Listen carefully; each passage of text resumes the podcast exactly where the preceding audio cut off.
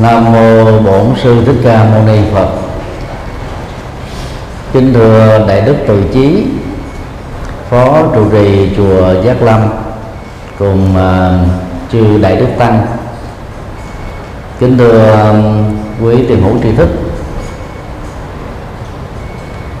Chủ đề pháp hội hôm nay là ba ngôi tâm linh tức là tam tự quy y. Đây là nội dung mà phần lớn các phật tử tại gia đều đã biết. Từ lúc ờ, chúng ta chính thức làm phật tử tại một ngôi chùa đó, thì lễ quy tam bảo thường được diễn ra trước đó một tiếng không phải bất kỳ phật tử nào cũng hiểu rõ được nội dung của à, tam quy. Dầu à, đã chính thức làm phật tử nhiều năm bài à, pháp thoại hôm nay sẽ giúp cho chúng ta một mặt ôn lại nội dung của tam quy y. Và mặt khác á, giúp cho chúng ta trải nghiệm được những cái giá trị tâm linh và những tiến bộ về đời sống tinh thần á, khi chúng ta nhận thức được và thực tập đúng được nội dung của à, tam quy y. Có những trường hợp à, người quy y đó trở thành phật tử do sự hướng dẫn của cha mẹ, mà vào thời điểm tuổi chúng ta còn quá nhỏ, không nhớ thầy của mình là ai, quy ở chùa nào, rồi vì sao đó mình là phật tử cũng có những trường hợp á, người quy y theo vợ hoặc theo chồng vốn là phật tử thuần thành mà mình là người không có đạo hoặc không theo một tôn giáo nào hết. Cũng có những trường hợp quý y do chúng ta vừa trải qua một nỗi đau một mắt mắt lớn hoặc chết người thân hoặc là những bất hạnh mà chúng ta trải qua trong đời được hướng dẫn với người thân chúng ta trở thành phật tử. Cũng có những trường hợp đó, do giác ngộ chân lý những à, gì mà được đức phật giảng dạy ta cảm thấy rất rõ là sâu sắc hơn vượt trội hơn các tôn giáo các triết học mà mình đã tìm hiểu. Cũng có rất nhiều các nguyên danh khác nhau. Mà thông qua đó đó mỗi phật tử trong chúng ta giàu lớn hay nhỏ nam hay nữ đó đã trải nghiệm con đường tâm linh Phật pháp và sống với những lời Phật dạy. Việc uh, ôn lại nội dung của tâm quy lần này đó là để giúp cho chúng ta đánh giá lại cách thức mình quy y và những giá trị đạt được kể từ khi chúng ta là phật tử. Sau đây là nội dung của uh, tam quy. Vấn đề một. Quy phật. Tiếng Bali gọi là Buddham Saranam Gachami nghĩa đen là con quay về nương tựa Phật. Saranam đó, có nghĩa là nương tựa hay là bày tỏ lòng tôn kính với một sự quy ngưỡng mà không có bất kỳ một đối tượng nào trên đời này có thể cao hơn. Gacchami là đi đến, tức là nó có cái động tác mà chúng ta đang nỗ lực đi và khi mình nỗ lực đi đến một địa điểm nào đó chúng ta phải thấy rất rõ mục đích đi của mình là cái gì. Hôm nay chủ nhật các quý phật tử đi đến chùa giác lâm tham dự khóa tu hàng tuần. Mục đích của khóa tu này là giúp cho chúng ta trải nghiệm được sự an lạc trong một ngày. Và đồng thời đó nó giúp cho mình có thêm được những uh, hiểu biết về Phật pháp có những cái trải nghiệm tâm linh và những cái giá trị cao quý khác. Đến với đức phật nương tựa vào ngài chúng ta cũng cần phải có các mục đích rất rõ ràng.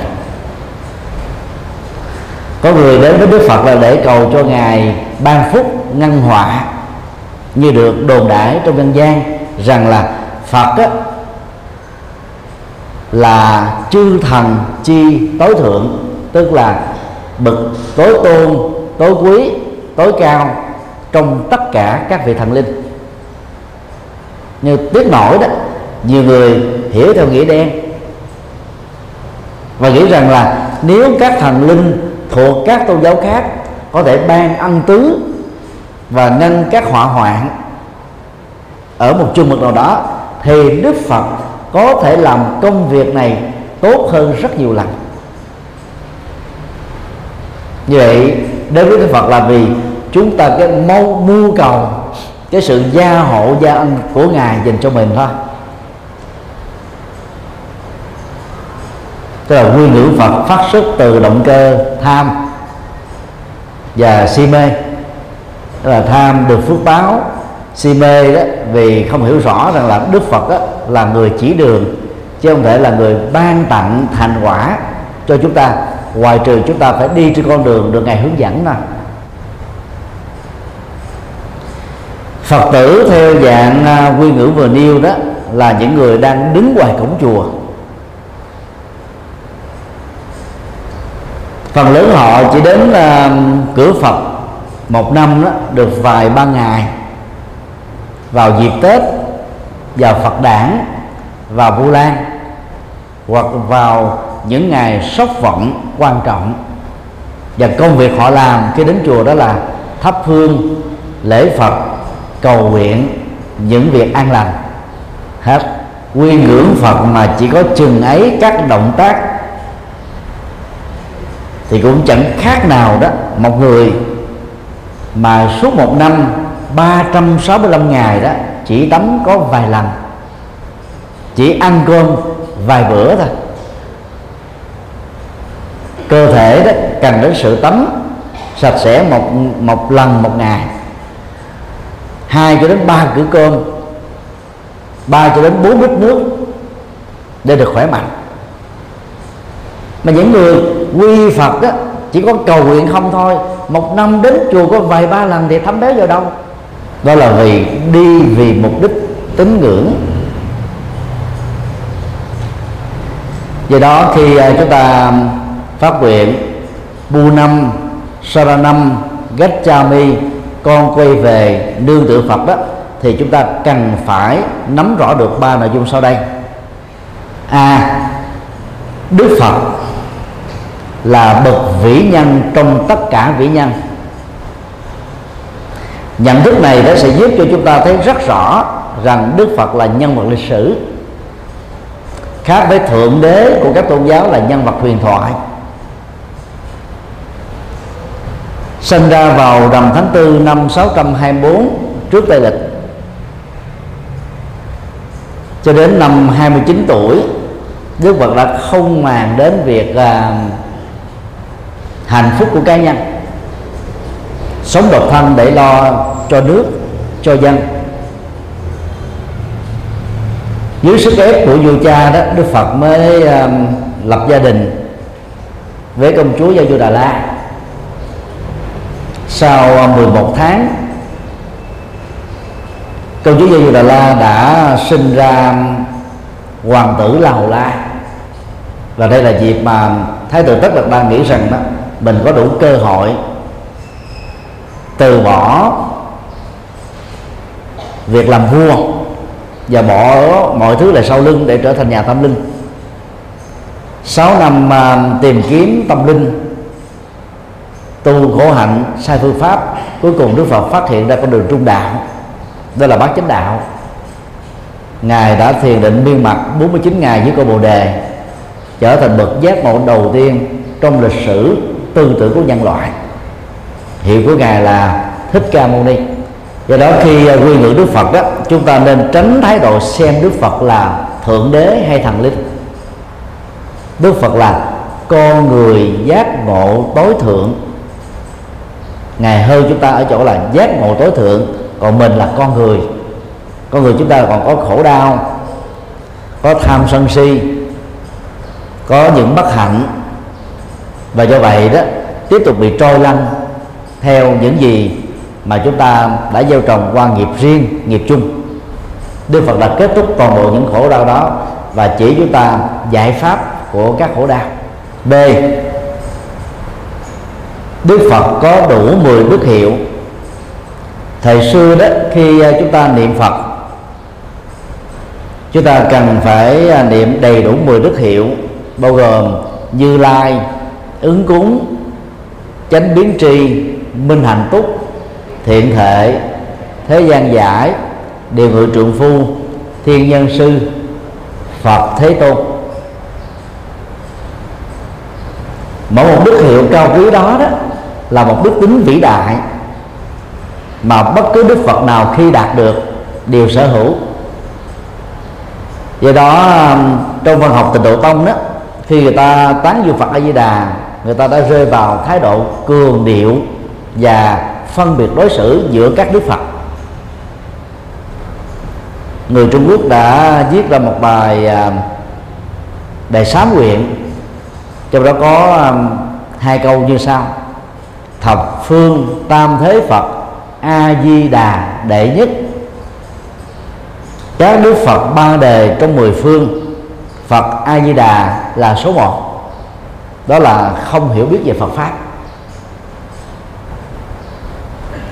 Bất kỳ đức phật nào đó,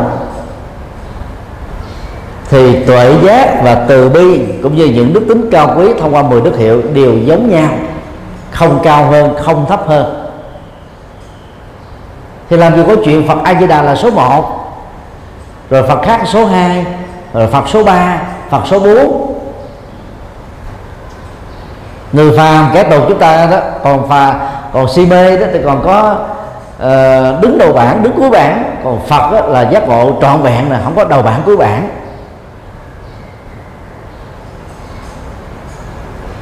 Do vậy khi uh, quy ngưỡng đức phật người tu học phật phải nêu cam kết là con nỗ lực học những đức tính cao quý của các đức như lai, bao gồm phật quá khứ, phật hiện tại và phật tương lai.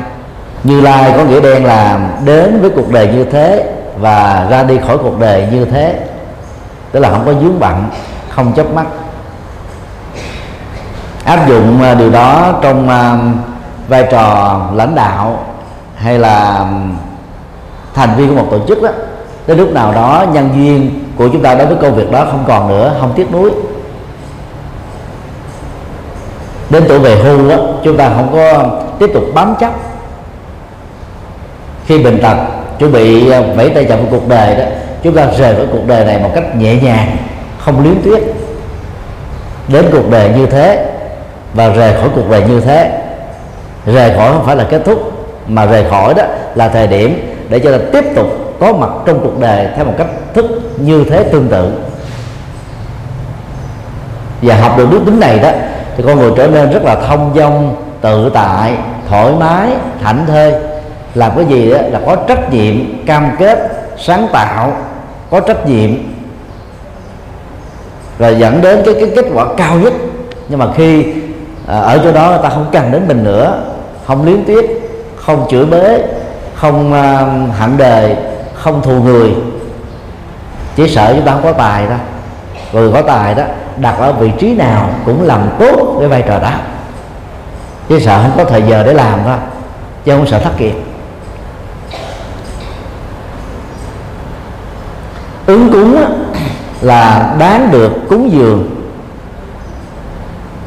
Người đáng được cúng dường phải là người có trí tuệ và đức độ cao thượng. Cho nên khi niệm à, đức hiệu thứ hai là ứng cúng chúng ta phải xứng đáng được con cháu mình cúng dường. Khi mình còn khỏe chứ không phải chờ đến à, à, lão lai tài tặng rồi mất sức lao động đi không nổi nằm y trên giường con cháu mới à, phụng sự cho mình. Cha mẹ có trách nhiệm thương yêu dẫn dắt con cháu đến thành công với tất cả tấm lòng, thì ở tuổi nào đi nữa, con cháu cũng hiếu kính với chúng ta. Và với vai trò đạo đó, mình sống bằng tâm chân thật, bằng tình người, chứ không có phân chia cao và thấp, chủ và tớ.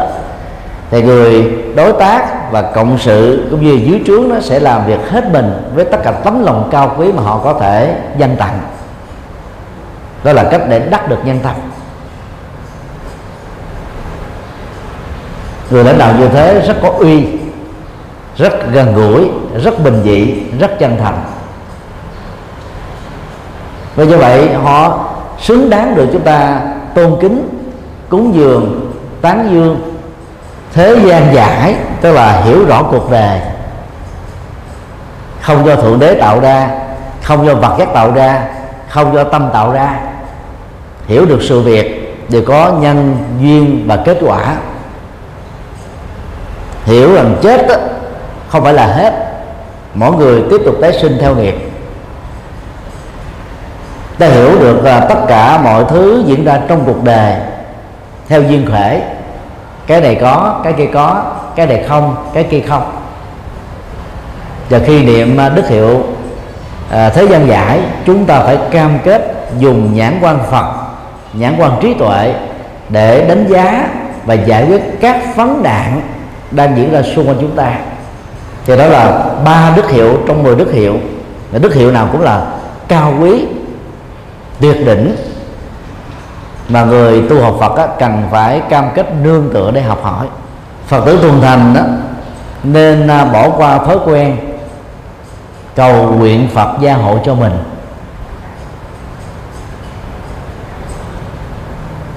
Tu Phật pháp một cách có chiều sâu đó, chúng ta không còn cầu nguyện nữa, mà thế và đó là sự phát nguyện. Cầu nguyện nó thường có cái tôi làm hệ quy chiếu. Chúng ta trở nên ích kỷ cho bản thân mình, ích kỷ cho lợi ích nhóm. Còn phát nguyện đó đối tượng là chúng sinh, cho tâm mình đó rộng mở, tấm lòng trở nên từ bi, cao thượng, vĩ đại, bao dung, gom hết tất cả con người và dạng loại vào trong lòng thương yêu để chúng ta cam kết làm những việc làm cụ thể giúp cho họ vượt qua nỗi khổ và niềm đau. Do đó, khi à, đọc à, 10 đức hiệu của Phật đó chúng ta phải cam kết thực hiện càng nhiều càng tốt các đức hiệu đó. C. Không nương tựa vào thượng đế và các thần linh. Đây là điều mà phần lớn các phật tử tại gia chưa làm được nhiều người à, đi chùa đã 60 năm 70 năm mà trong nhà vẫn còn thờ ông táo thổ địa thần tài quan công củ thi quyền nữ mẹ sinh mẹ độ rồi thờ bàn thiên. Tức là thờ các thần linh mà phần lớn là thuộc các tôn giáo khác. Ở đây đó tại Việt Nam đó, là các thần thuộc do giáo tức là mình là Phật tử mà đi thờ thần linh ngoại đạo là lạc quẻ rồi.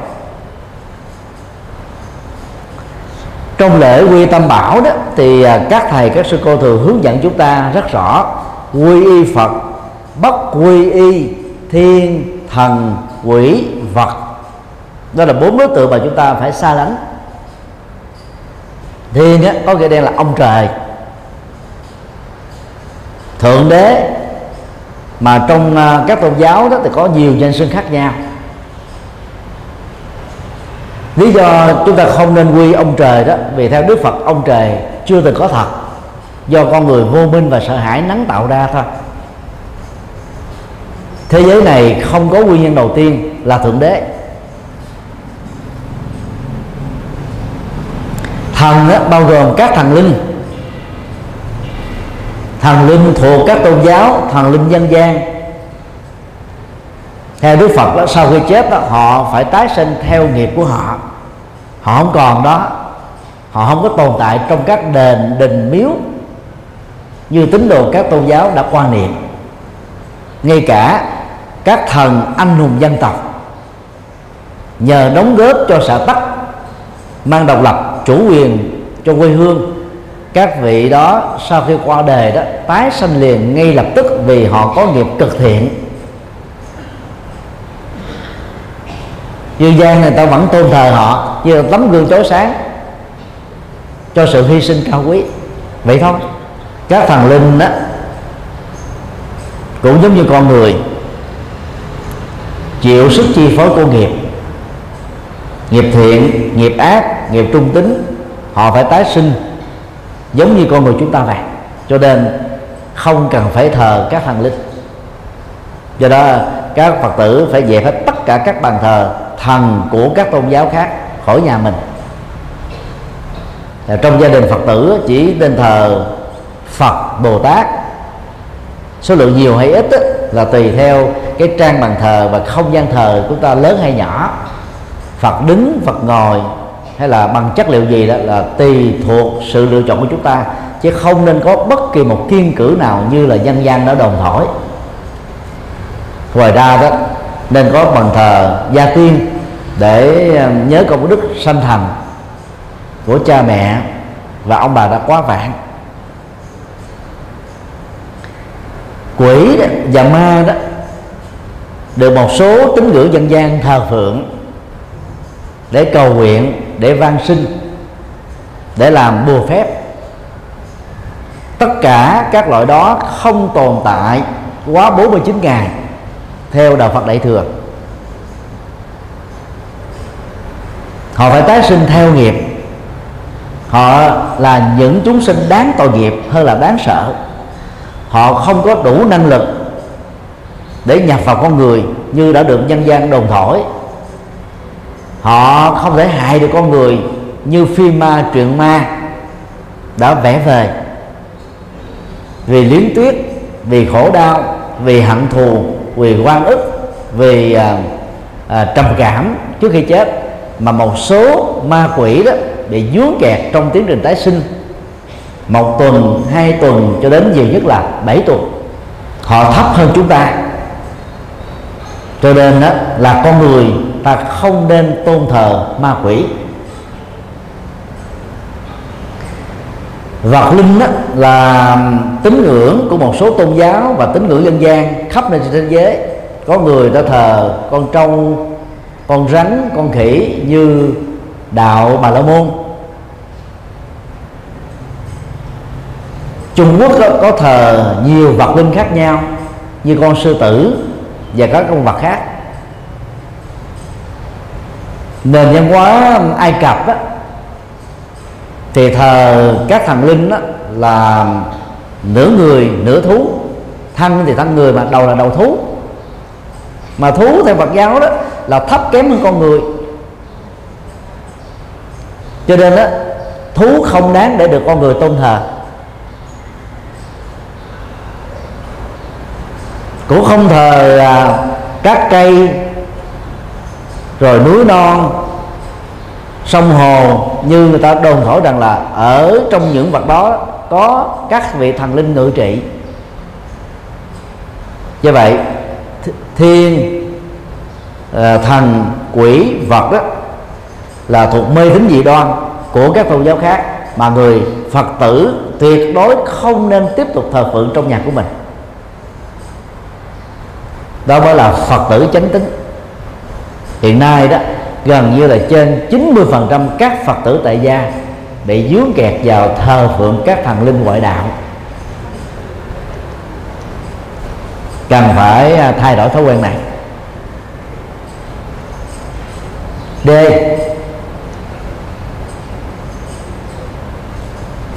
Thể giải đại đạo. Trong bài tâm tự quy y và quy phật đó thì các phật tử tối thiểu mỗi ngày một lần cho đến bốn lần đọc lời phát nguyện đưa nguyện chúng sinh thể giải đại đạo phát vô thượng tâm. Đó là nương tựa phật con nguyện cho chúng sinh hiểu đạo lớn tức là đạo phật đó, để phát tâm vô thượng phần lớn chúng ta chỉ phát nguyện suông thôi chúng ta không làm theo lời nguyện này. Thể giải đó là hiểu một cách uh, toàn triệt. Hiểu thấu đáo hiểu có hệ thống hiểu có trồi chiều sâu. Đại đạo tức là đạo phật đạo lớn. Muốn hiểu được đạo phật đấy chúng ta phải là phật tử có thực tập có đọc kinh có nghe thuyết giảng có làm các phật sự chúng ta mới đi vào chiều sâu của đạo phật được. Nhưng có nhiều người không làm các công việc đó thì làm sao mà à, giác ngộ được đạo lớn? Các tu sĩ đôi lúc phải mất nhiều kiếp mới à, liễu ngộ được toàn bộ đạo lớn. Còn phần lớn phật tử tại gia đó chỉ à, hiểu đạo phật một cách sơ sài thôi qua lo thôi. Ở vòng ngoài bề mặt ngoài của đạo phật đó, đó là lớp tín ngưỡng. Nếu ảnh hưởng từ các tôn giáo khác thôi chứ cũng là chưa hiểu được cái cốt lõi của đạo phật. Mà muốn như vậy thì giờ chúng ta phải um, phát tâm vô thượng. Tâm uh, cao vời vội tâm không có gì hơn. Đó là chính là tâm giác ngộ tâm hướng về sự giác ngộ. Tâm khai thác sự giác ngộ. Tâm trải nghiệm sự giác ngộ. Và đang khi hành động phần lớn phật tử tại gia là gì? Mê tín. Thế là ngược lại với sự giác ngộ. Ai còn cầu nguyện là còn mê tín. Ai còn sợ hãi là còn mê tín. Ai còn à, tin gì đó là mê tín. Ai còn tin bói toán, phong thủy, địa lý, nhân điện, ngoại cảm là mê tín ai còn tin vào đồng bóng, tin vào ma nhập, tin bóng đèn là mê tín. Ai còn tin hên xui mai rủi là mê tín. Thì làm sao mà hướng tâm về về bồ đề được? Do đó, khi chúng ta đọc thể giải đại đạo, phát vô thượng tâm, chúng ta phải cam kết là vẫy tay chào với tất cả các mê tín gì đó vừa nêu. Mặc dầu hơi khó, nhưng không có nghĩa là không làm được. Đó là nội dung à, của quy phật. Điều hai, quy pháp. Tiếng Bali gọi là đâm mâm, saranam gachami con quay về nương tựa chính pháp. Vào thời đức phật đó, chỉ có hai tạng thôi. Dhamma Pitaka tức là kho tàng chính pháp, và Vinaya Pitaka kho tàng đạo đức. A Tỳ Đạt Ma, tức là luận tạng đó, được phát triển về sau khi Đức Phật qua đời. Chính pháp hiểu đông na đó là chân lý tức là những lời Phật dạy trong um, 45 năm mà việc nương theo đó đó có thể giúp cho chúng ta đó giải phóng được khổ đau trải nghiệm hạnh phúc trở thành chân nhân. Rồi tiệm cận chánh nhân à, tiệm cận thánh nhân rồi trở thành thánh nhân trở thành bồ tát và dần dà trở thành phật. Do đó khi um, nương tựa vào chính pháp phật dạy đó thì các phật tử cần lưu ý những điều như sau. A à, không nương tựa thầy tà bạn xấu.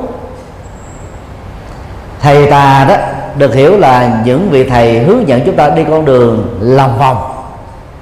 Tà có nghĩa là xiên nó nó đi đường xéo mà không đường là trực tuyến đường thẳng nghĩa thứ hai đó tà đó là ngược lại với chân chính. Trái với uh, chân lý đạo đức luật pháp. Trái với con đường giải thoát. Phần lớn đạo sĩ giáo sĩ thuộc các tôn giáo khác hướng dẫn tín đồ của họ tin vào thượng đế là đáng sáng thế và thần linh đó, chuyển qua các chức nghiệp ngành nghề được liệt vào trong đạo Phật đó là tà sư. Tức là dẫn dắt tín đồ của họ đi con đường lòng vòng. Bị lệ thuộc vào tín ngưỡng đó và họ bị chi phối bởi nỗi sợ hãi. Do đó tu học theo Phật pháp chúng ta không nương vào các uh, truyền thống tôn giáo khác. Chứ là được quyền nghiên cứu được quyền tham khảo, tìm hiểu, sách tôn giáo, sách triết học. Xưa cũng như nay đông cũng như tây càng tìm hiểu nghiên cứu, chúng ta càng thấy chánh pháp của Phật sâu sắc hơn, siêu tuyệt hơn. Cho nên à, chúng ta không nương tựa vào các tôn giáo đó. Cho nên phật tử nào quy phật rồi mà còn quy y thêm một tôn giáo khác với niềm tin rằng là nếu Phật không gia hộ mình ấy, thì thần linh các tôn giáo khác gia hộ thì vẫn còn là mê tín và sợ hãi. Đã theo Phật rồi mà còn đi theo Thiên Chúa giáo, Tinh lành giáo, Chánh thống giáo, Anh giáo, Hồi giáo, Nho giáo, Bà la môn giáo. Hay bất cứ một truyền thống tôn giáo tín ngưỡng nào là chưa là Phật tử thuần thành không phải chúng ta không biệt đối xử. Thì chúng ta thấy rất rõ là không có tôn giáo nào sâu sắc hơn đạo Phật. Các vấn nạn triệt để như đạo Phật. Do đó người à, quy Phật là không có nương tựa nước đôi. Không có đi hai hàng. Một hàng bên đạo Phật, một hàng bên một tôn giáo khác. Có lần là tạp chí đạo Phật ngày nay à, do chúng tôi làm tổng biên tập phỏng vấn uh, danh hài Hoài Linh. Anh uh, chia sẻ là mỗi ngày trước khi đi diễn đó anh vừa cầu nguyện uh, Đức Mẹ Maria và cầu nguyện Đức Bồ Tát Quan Thế Âm. Phóng viên hỏi vì sao anh làm thế? Hoài Linh trả lời đó đạo gốc của tôi là Thiên Chúa giáo nhưng mà tôi có duyên với mẹ quan âm hơn trong giới nghệ sĩ, người ta thường đồn rằng là tôi có lời cầu rất là linh thiêng. Hôm nào mà trời chuẩn bị chuyển mưa đấy, thì tôi thường à, cầu nguyện đức bồ tát quan thế âm. Thì lúc đó mưa hết. Và do vậy đó, buổi diễn đó không bị ế, không bị lỗ. Anh kết luận là, tôi cầu nguyện cả hai đức mẹ nếu đức mẹ bên đạo này không phù hộ thì có đức mẹ bên đạo kia phù hộ. Đó là niềm tin của phần lớn các văn nghệ sĩ. Họ tin rằng là các phần linh phù hộ chứ họ không tin vào nhân duyên nhân quả. Cái đó là vẫn là đang còn sống ở trong sự chi phối của nỗi sợ hãi. Cho nên phải nương tựa vừa tôn giáo A vừa tôn giáo B để cho ăn chắc mặt bền. Niềm tin đó là không cần thiết. B. Năm đức của chánh pháp là người phật tử khi à, quy đạo phật trở thành tín đồ đó, chúng ta phải hiểu rõ được giá trị của chánh pháp mang lại chúng ta là có năm lợi ích lớn. Lợi ích một thiết thực hiện tại. Thực tập lời Phật dạy đó, thì chúng ta có được kết quả ngay lập tức. Sáng thực tập là sáng được ăn vui, chiều thực tập là chiều có kết quả. Nếu thực tập Phật mà không có kết quả, thì chúng ta có thể đặt vấn đề, phương pháp thực tập mình bị sai hoặc người hướng dẫn mình đó là không đúng. Điều này cũng giống như uống thuốc. Uống trúng thuốc là giảm bệnh liền còn uống mà không giảm bệnh đó là thuốc đó là thuốc trật rồi và chẳng đoán sai bệnh. Ai trước đây đó, giận dữ nhiều, tham lam nhiều, si mê nhiều, sau khi trở thành phật tử đó, trở nên quan hỷ, từ bi, biết bố thí cúng dường, tức là buông xả, không có tham. Trở nên thông thái hơn, thông minh hơn, giải quyết được các vấn đề dứt điểm hơn thì biết rằng là ta có tiến bộ thì hiểu rằng là mình đi đúng đường, có là có cái cái kết quả thực tập ngay giờ phút hiện tại, ngay trong kiếp sống này, chứ không chờ sau khi chết thì biết là chúng ta đi đúng đường đấy. lễ tai siêu việt thời gian, tức là giá trị chân lý của Phật dạy đó, không chỉ là chân lý của thời hiện tại mà dài ngàn năm sau nó vẫn tiếp tục là chân lý thôi không bị lỗi thời. Phần lớn tính lý tính điều của các tôn giáo khác đó, bị thách đố bởi khoa học. Khi khoa học càng phát triển đó thì tín đồ họ họ cảm thấy là những điều dạy trong kinh thánh của mình sao nó mê tín quá sao nó trái ngược với khoa học quá. Rồi thỉnh thoảng nó trái với đạo lý nữa người ta không chấp nhận được làn sóng bỏ đạo ở phương tây là lớn lắm là do cái tác động của những phát minh khoa học của những tiến bộ do khoa học mang lại. Vốn trái với kinh thánh của các tôn giáo. Còn đang ghi đó khoa học càng phát triển thì người ta càng nhận ra rằng là à, triết lý của đạo Phật đi trước khoa học đến 26 thế kỷ. Do đó giá trị chân lý của đạo Phật không bị lỗi thời lệ ba. Đến để mà thấy. Người tu học Phật á, là một nhân chứng được mời gọi để chứng kiến các cái giá trị chuyển hóa diễn ra với chúng ta và người thân ở kiếp sống hiện tại này với nhiều cái kết quả lệ lạc. Không bưng bít không bơm phòng. Tín đồ các tôn giáo đến với tôn giáo của họ là đến để mà tin. Tin Chúa là đấng sáng thế tin Chúa là toàn năng, toàn bi, toàn trí. Nhưng mà không dám đặt vấn đề. Vì đặt vấn đề là phạm tội trịch thượng với thượng đế. Bị nghiêm cấm. Còn Đức Phật khích lệ chúng ta đặt vấn đề. Dùng lý trí để soi sáng, dùng lý trí để tìm hiểu, dùng lý trí để thực tập, dùng lý trí để vượt qua nỗi khổ niềm đau. Đỉnh cao nhất của lý trí là trí tuệ. Trí tuệ là kiến thức phù hợp với à, tứ đế nhân quả, vô thường, vô ngã. Cho nên là chúng ta thấy khác với tin. Tin có nghĩa là mình không biết rõ việc đó, nhưng mà mình chấp nhận cái uy tín của người sáng sáng sáng tạo ra đạo, uy tín của ờ, người dẫn dắt mình. Chúng ta không cần phải đặt vấn đề. Một người mù dẫn một đàn mù đó, tất cả cùng rớt vào vực sâu thôi. Lệ bốn. Được người trí tán dương. Thế là đạo phật đó, là tôn giáo được người ta chấp nhận. Mà người có trí thức chừng nào khoa học chừng nào đó thì dễ dàng chấp nhận đạo phật chừng ấy. Đây là những uh, triết lý được uh, nêu ra trong đạo Phật bao gồm thế giới quan, nhân sinh quan, xã hội quan, đạo đức quan, tu tập quan và giải thoát quan.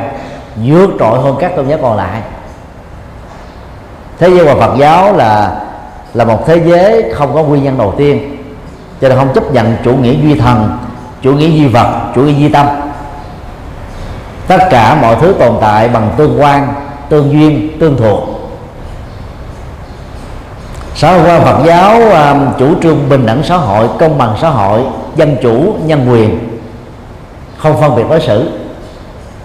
Đạo đức quan Phật giáo đề cao um, sự từ bỏ các điều ác tình nguyện làm các điều lành và động cơ tâm á, trong sáng và cao thượng. Tu tập quan Phật giáo ờ, đề cao tinh thần tự giác tinh thần hướng thượng đề cao tính uh, trí tuệ tính phương pháp nhằm giải quyết các vấn đề giải thoát quan Phật giáo đó là giúp chúng ta giải quyết toàn bộ khổ đau. Ngay trong kiếp sống hiện tại này, chứ không phải chờ sau khi chết. Và con người giác ngộ là con người thoát ra khỏi khổ đau và kết thúc toàn bộ nguyên nhân của khổ đau là tham ái sân hận, si mê và cố chấp. Được người trí chấp nhận là khó lắm. Còn người bình dân, người mê tín, chấp nhận tán dương thì rất dễ. Chỉ cần là gieo rất sợ hãi nhiều, hù dọ nhiều, bơm phòng nhiều cường điệu nhiều thì người ta theo thôi. Còn đạo phật thì không à, đi theo con khuynh hướng đó.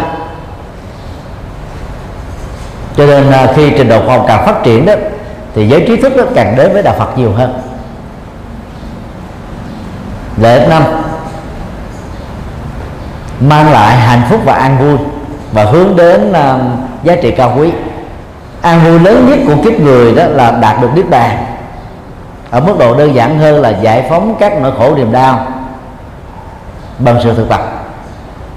Thì đó là năm lợi ích mà Phật pháp có thể mang lại cho chúng ta. Các Phật tử nên lấy đây làm thước đo để đánh giá cách thức mà mình thực tập đạo Phật có đúng chưa? Nhiều khi mình không làm đúng theo lời Phật dạy, thì tốt suốt ngày chỉ có cầu nguyện van sinh lại lục không, mà không có thực tập gì hết thì làm sao có được kết quả? C. Thâm nhập kinh tạng. Trong uh, lời uh, quy y đó các phật tử uh, phát nguyện mỗi ngày tự quy pháp đưa người chúng sinh thâm nhập kinh tạng trí tuệ như hải. Kinh tạng là kho tàng kinh điển trên dưới ba chục ngàn bài kinh dài vừa và ngắn được Đức Phật thuyết giảng trong 45 năm kể từ khi giác ngộ cho đến lúc qua đời. Rất tiếc là do Trung Quốc đô hộ Việt Nam từ thế kỷ thứ nhất đến thế kỷ thứ 10 Đạo Phật Việt Nam đó đã bị động tiếp nhận Đạo Phật Trung Quốc. Do đó, đó nghi thức đọc tụng mà Việt Nam mình đang sử dụng đó là nhập cảm nguyên si từ Trung Quốc. Giới hạn trong khoảng à, chưa đầy 10 bài kinh, mà các kinh này toàn là kinh tín ngưỡng thôi. Nghi thức cầu an đó bao gồm kinh à, phổ môn, kinh dược sư, thần chú thủ lăng nghiêm, chủ yếu là dành cho người già, người bệnh nghi thức cầu siêu thì gồm có kinh a di đà, kinh địa tạng, kinh du lan, kinh báo, trọng ơn của cha mẹ, dành cho người đã chết. Nghi thức sám hối gồm có lưu hoàng sám, tự vi tỷ sám sám pháp và mục liên, ngũ bách danh, tam thiên phật, dạng phật, dành cho những người có tội và có lỗi nghi thức à, thần chú à, thủ lân nghiêm vào buổi khuya. Được cường điệu đó là diệt dục và cầu gì được đó.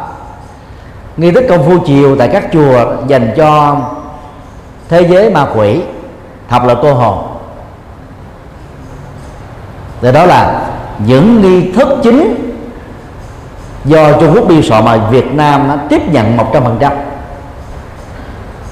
và đối tượng của các nghi thức này đó, nói tóm lại là người già, người bệnh, người chết, người có tội. Không thấy đề cập đến à, giới trí thức, giới chính trị, giới kinh doanh, giới trẻ, vốn là những thành phần rất quan trọng trong xã hội. Chúng tôi cho rằng là có một cái vấn đề thiếu thích ứng trong nghi thức độc tụng của Trung Quốc mà Việt Nam đang nhập cảng nguyên si. Đức Phật thuyết giảng khoảng ba chục ngàn bài kinh. Mà chọn lựa chỉ có những bài kinh tín ngưỡng như thế đó, thì làm sao giúp cho Phật tử tại gia thấu hiểu được, kinh tạng được. Đó là một tổn thất lớn. Mà Việt Nam đó, cần phải mạnh dạng nhận diện và tách rời khỏi ách nô lệ và Phật Phật giáo Trung Quốc.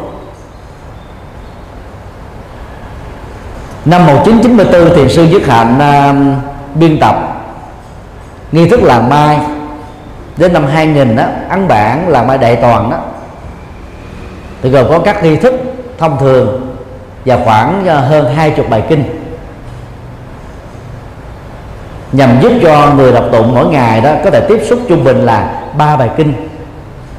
Nhờ đó đó có được buffet kinh Phật đa dạng phong phú hơn cùng thời điểm năm 94 đó chúng tôi uh, biên tập kinh tụng hàng ngày gồm có 49 bài kinh. 35 bài kinh đầu đó là kinh tạng uh, Bali và 14 bài kinh sau là kinh điển đại thừa nhằm giúp cho các phật tử tại gia đó có được cái uh, cấp thang Phật pháp từ thấp đến cao dung thông hai trường phái Phật giáo chính là nguyên thủy và đại thừa. Đúng 20 năm sau, tức vào năm à, 2013 chúng tôi à, xuất bản quyển à, kinh Phật cho người tại gia, gồm 63 bài kinh, chia làm 5 nhóm, các kinh dạy về đạo đức, các kinh về tình yêu, gia đình, xã hội, chính trị, các kinh về triết học, các kinh về thiền, giải phóng khổ đau và các kinh về tịnh độ. Và bộ kinh Phật tử tại gia này đó nó giúp cho chúng ta thay đổi cái nhìn về đạo Phật. Phần lớn giới trí thức giới chính trị cho rằng là đạo Phật là mê tín đăng ký đạo Phật là đạo trí tuệ. Lý do là vì chúng ta chỉ giới thiệu cho người tại gia các kinh tín ngưỡng mà không giới thiệu các kinh trí tuệ các kinh về xã hội học về đạo đức học về tâm lý học về khoa học. Do đó cái nhìn về đạo Phật đó, trong nhiều thế kỷ qua rất sai lệch ở Trung Quốc, Nhật Bản, Việt Nam, Nam Bắc Triều Tiên và Tây Tạng. Nói chung là ở các nước theo đạo Phật Đại thừa. Dự kiến uh, cuối năm 2015 hoặc uh, trễ nhất là 2016 chúng tôi tiếp tục uh, cho ra đời kinh Phật cho người xuất gia tuyển tập trên 50 bài kinh cho người tu. Nhằm bổ sung uh, nghi thức uh, kinh Phật cho tại gia. Nghĩa là người xuất gia đó phải nắm hai nguồn kinh điển những bài kinh Đức Phật dạy cho riêng mình và những người kinh cho tại gia để có thể hướng dẫn người tại gia tu học có kết quả. Kinh Phật tại gia đã được tái bản lần thứ ba. Lần này ờ, có trên 10.000 quyển. Các phật tử nào có nhu cầu á, có thể đến ờ, văn phòng chùa giác ngộ để tiếp nhận. Do đó phật tử tại gia muốn tiến bộ trong Phật pháp á, tránh cái cực đoan do người Trung Quốc khởi xướng gần đây là chỉ đọc có một cho đến ba bài kinh thôi. Hiện nay cái chủ xứ đó đang ảnh hưởng rất mạnh trong cộng đồng Việt Nam. Chỉ đọc kinh quán vô lượng thọ, vô lượng thọ và kinh a di đà. Đọc hoài các bài kinh đó được gọi là tạp tụng.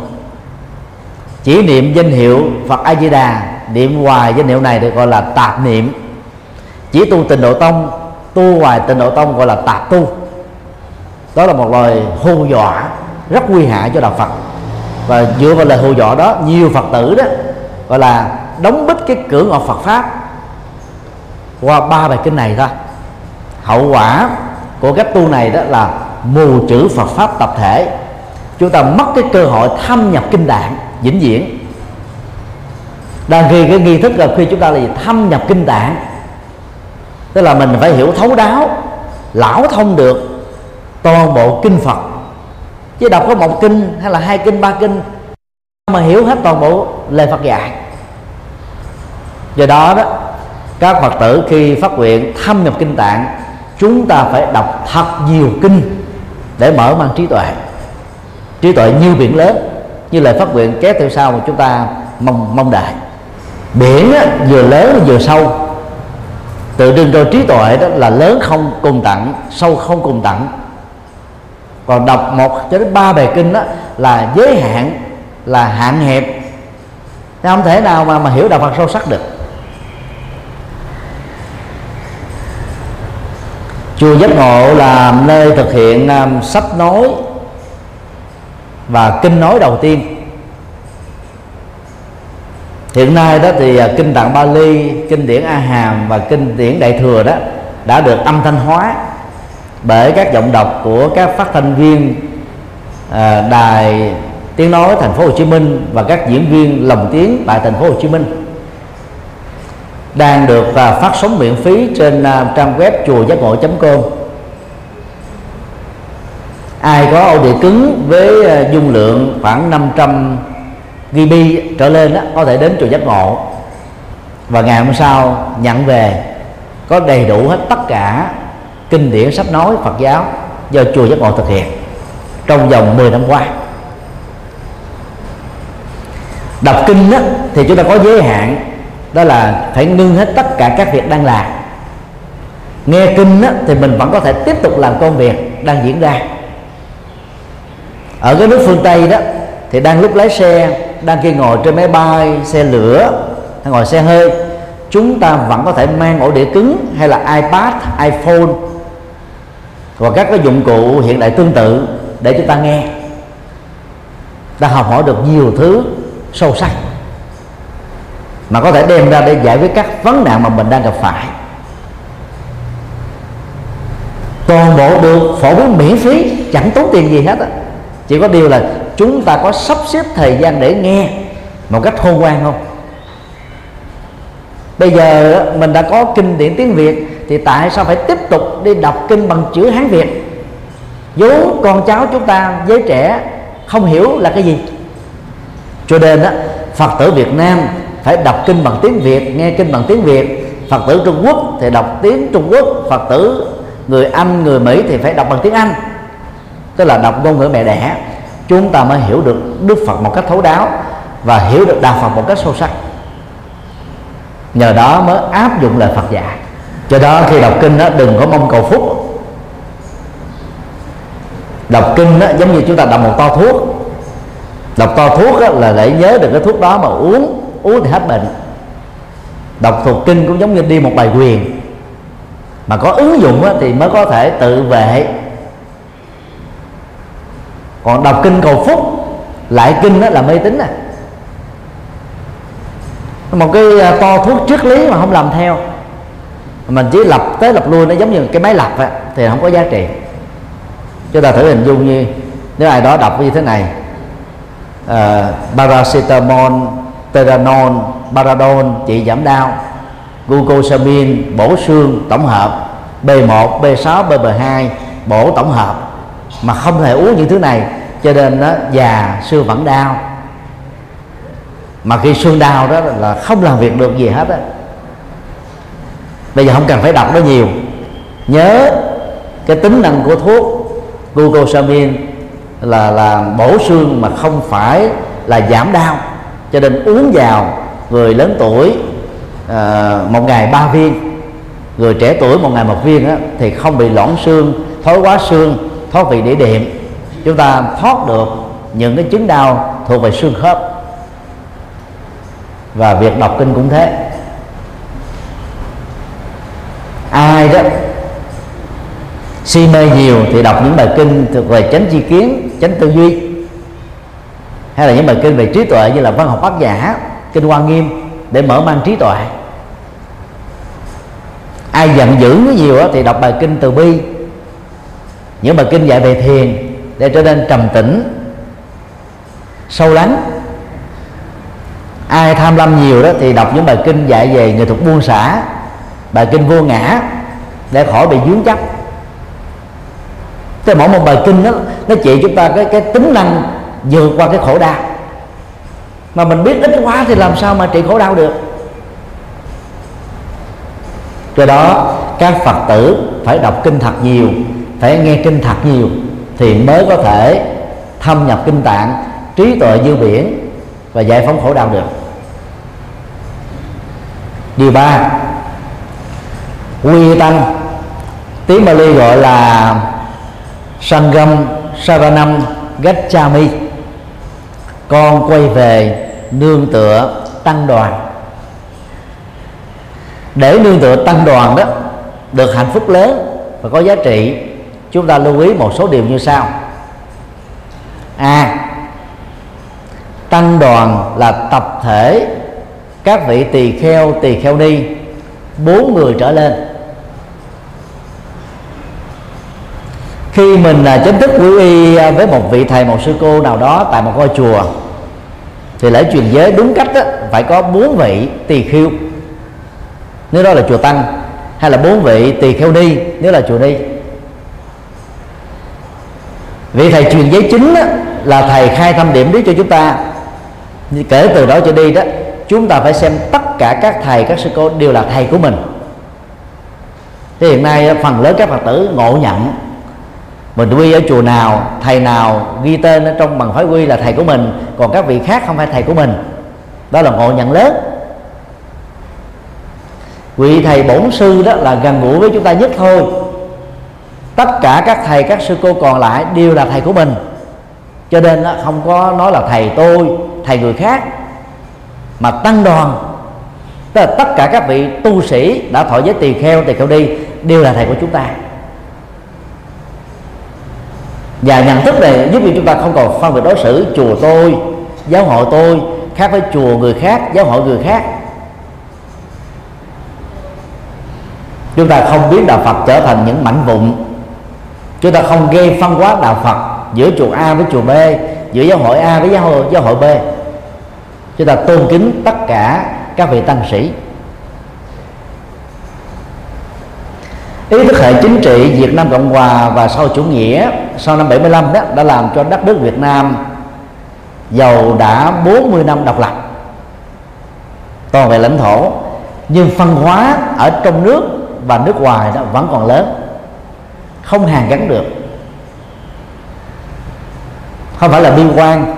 Theo dự đoán của chúng tôi đó có lẽ phải mất ba chục năm nữa khi thế hệ Việt Nam Cộng Hòa đang ở hải ngoại chết hết rồi đó.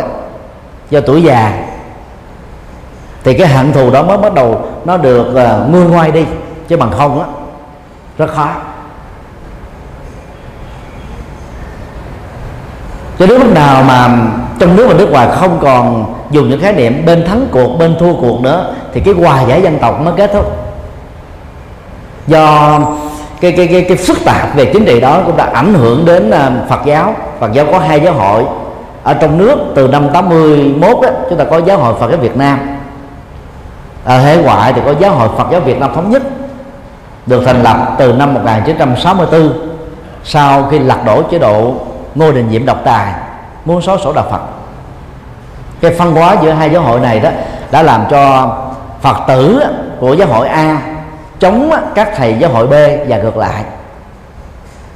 Dĩ nhiên là trong nước thì không có chủ trương à, chống các thầy ở hải ngoại, nhưng các thầy ở hải ngoại thường khích lệ, thường à, là xúi dục các phật tử của mình chống các thầy ở trong nước ra và gán cho các thầy trong nước ra bằng một cái mũ là cộng sản cái sự chống đối đó rất là nặng nề. Thiền sư à, thanh từ năm 2000 sang Hoa Kỳ đó, đã từng bị chống đối kịch liệt như thế. Năm 2008 chúng tôi là người thứ hai bị chống đối bởi 38 hội đoàn chống cộng. Ở à, Virginia. Nói riêng và Hoa Kỳ nói chung cái không khí chống đối đó chụp vụ đó vẫn còn rất là nặng cho đến ngày nay. Không dễ gì tháo mở được. Cứ thấy các thầy trong nước ra, phần lớn người ta gán cho cái mũ cộng sản. Mà ở hải ngoại mà nghe nói cộng sản rồi ta thù dữ lắm. Ta không cần biết là cái việc đó có đúng hay không, có thật hay không. Hễ nói như thế là tự động, người ta cô lập tu sĩ đó, tẩy chay tu sĩ đó, chống đối tu sĩ đó, lên án tu sĩ đó chửi bới tu sĩ đó. Rất cuồng tính và cực đoan. Và bằng cách này người ta đang đang đang làm cho đạo Phật Việt Nam bị tổn thất lớn. Cho nên là nhớ được cái tinh thần là quy tăng là quy tất cả các vị thầy. Thì lúc đó chúng ta không có phân biệt đó, thầy này đó là cộng sản hay không cộng sản. Thầy nào đi túng chánh đạo là đều là thầy chúng ta tại sao mình phải gắn cái mắt chính trị vào để phân biệt đối xử thầy trong nước và thầy nước ngoài? Chúng ta đang phá hòa hợp tăng rất nhiều à, phật tử ở hải ngoại do ngộ nhận do bị sách động đã phá hòa hợp tăng nhiều thầy ở hải ngoại đang phá hòa hợp tăng khi quy kết chụp mũ các vị uh, chân sư chân chính ở trong nước chỉ vì hận thù bởi chính trị một hình thức, chúng tôi tạm gọi là dặn cá chém thớt. Dặn chính thể Việt Nam, nhưng mà chém thớt là các ông thầy tu ở trong nước. Do đó, chúng ta phải đề cao cái tinh thần tăng bảo, tức là tăng đoàn, là các viên ngọc quý, để không phân biệt thầy của tôi, giáo hội của tôi. Nhờ đó chúng ta dẫn đến cái sự hòa hợp tăng cho sức mạnh của Phật giáo. Nhờ đó đó Phật tử đó được lợi lạc lớn. B. Tăng là đoàn thể thanh cao. Đặc điểm của các vị à, xuất gia chân chính là có lý tưởng, có thực tập, có an lạc, có kiến thức hướng dẫn Phật pháp cho người tại gia. Trải qua nhiều thế kỷ đó đây đó tại Việt Nam đó, các tu sĩ bị ảnh hưởng bởi Phật giáo Trung Quốc. Không có chủ trương học Phật pháp. Vì cho rằng đó học là một sở di trước cho nên à, vài chục phần trăm trong tăng đoàn của Phật giáo không có năng lực để hướng dẫn Phật tử tại gia. Chỉ là công việc đơn thuần là tu niệm thôi. Gõ mỏ tụng kinh cầu an cầu siêu chay đàn chẩn tế an vị phật. Tức là làm phần lớn đơn thuần là công việc tín ngưỡng. Vai trò chính yếu của người xuất gia theo đức phật dạy đó đó là hướng dẫn phật pháp và giải quyết nỗi khổ niềm đau của người phật tử. Chúng tôi thường gọi um, tăng sĩ đó là bác sĩ tinh thần khác với bác sĩ uh, trị liệu. Bác sĩ trị liệu là trị các bệnh của thân. Còn bác sĩ tinh thần đó là trị các nỗi đau của tâm nỗi khổ của tâm. Cho nên tu sĩ nào mà không có đủ năng lực để hướng dẫn người phật tử thực tập vượt qua khổ đau đó thì chưa là phật tử trọn vẹn. Đúng với cái tiêu chí mà đức phật đã đặt ra. Chỉ có chuyên tu không là chưa đủ nếu chuyên tu ở tại gia chúng ta cũng chuyên tu được. Còn đã là xuất gia đó, thì phải có trí tuệ hơn tại gia, đạo đức hơn tại gia, phật pháp hơn tại gia. Hướng dẫn phật tử tại gia tu tập có kết quả. Cho nên à, các tu sĩ phải là những người sống hành thanh cao, sống giản đơn, có trí tuệ, có đạo đức, có lòng vô ngã, có tâm vị tha, có các phật sự lớn có dẫn dắt, có tổ chức ờ, khóa tu, có lập đậu tràng và làm các phật sự đúng với tinh thần Phật dạy.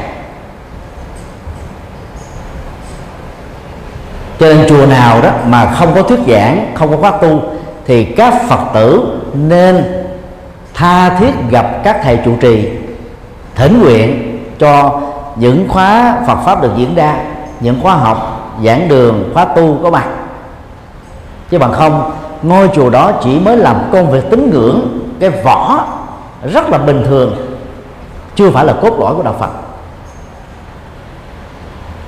Hiện nay trên toàn nước chúng ta có khoảng à, 16.000 ngôi chùa. Chúng ta chưa có đủ 10% à, số lượng các chùa có thuyết giảng, có tổ chức khóa tu. Đó là một tổn thất lớn đối với quần chúng phật tử việt nam các tu sĩ chỉ phần lớn là chuyên tu thôi. Có chùa đến dài trăm tu sĩ lập thành tu viện. Mà lệ lạc cho phật tử thì không có nhiều. Chúng tôi mới ước đến lúc nào đó đó, mỗi ngôi chùa chỉ cần có hai tu sĩ, ba tu sĩ. Để làm hết tất cả các phật sự của một ngôi chùa. Bao gồm tổ chức khóa tu, giảng kinh thuyết pháp, hướng dẫn tâm linh tư vấn, giải quyết khổ đau cho phật tử. Ngoài các cái công tác xã hội, giáo dục, văn hóa mà các tu sĩ cần phải tham gia. Và chùa nào cũng phải có giảng đường, cũng có phải những, có những khóa học Phật pháp, có những khóa tu.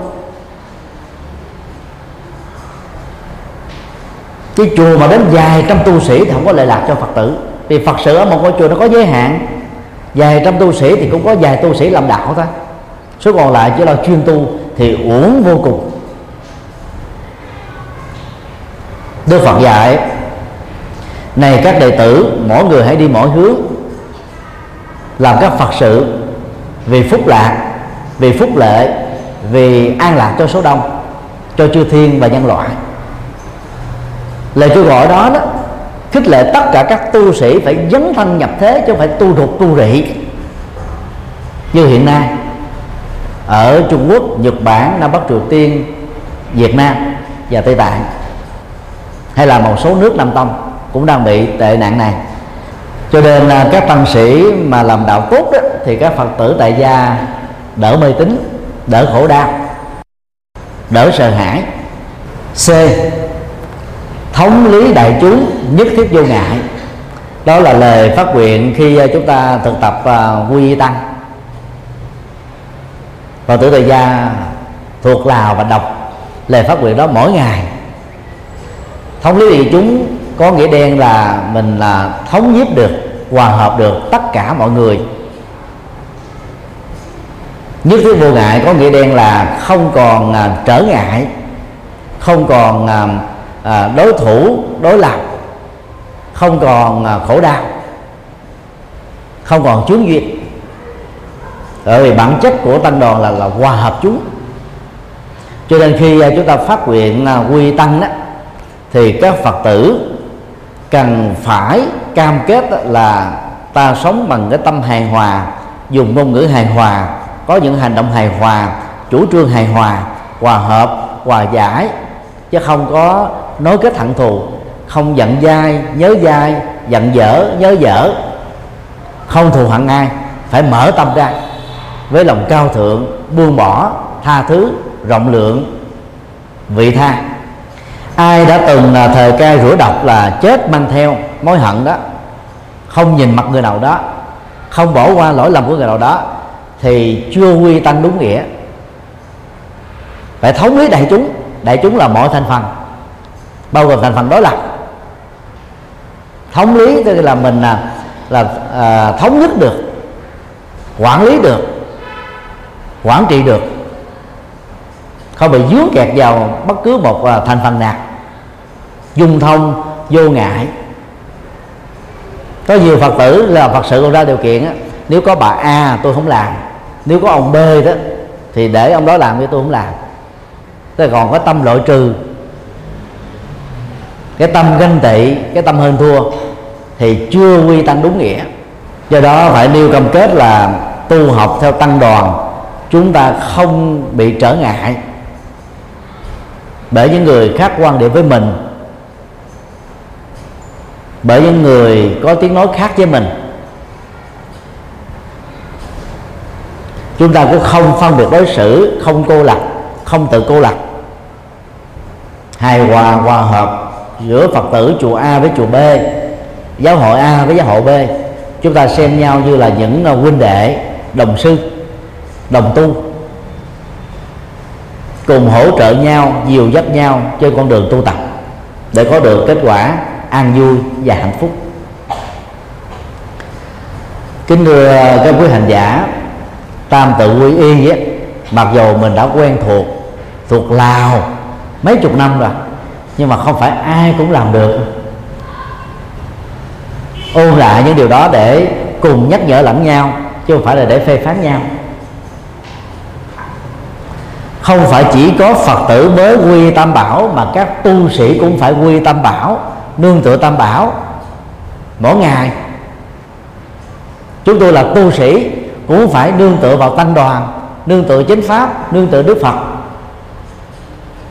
Các phật tử cũng thế tất cả chúng ta cùng nương tựa tam bảo. Đội lên tam bảo lên đầu. Quy đức phật đó, thì đừng nhớ tức là đừng có quên đức phật thích ca. Nhiều phật tử chỉ có quy phật a di đà bỏ quên phật thích ca luôn à. Cha ruột không nhớ nhớ cha ghẻ. Đó là một thiếu sót lớn. Chúng ta phải quy với tất cả mười phương ba đề các đức phật. Nhớ mười đức hiệu của ngài và học hỏi theo những gì mà các ngài đã đạt được. Quy chánh pháp á, thì chúng ta học tất cả các kinh điển chứ không phải là học các pháp môn á. pháp môn là do Trung Quốc đặt ra. Mỗi một pháp môn chỉ có một hai bài kinh thôi. Chúng ta phải đọc nhiều kinh để mở tầm nhìn phát triển trí tuệ. Nhờ có trí tuệ chúng ta mới giải quyết được tất cả các vấn nạn. Vì tăng đó chúng ta làm thầy làm đệ tử của tất cả các thầy các sư cô. Thanh tịnh cao quý vô ngã vị tha làm phật sự. Cho nên mỗi khi um, đọc tam tự quy đó thì các quý phật tử cần phải nhớ ba nội dung vừa nêu. À, xin à, kết thúc tại đây.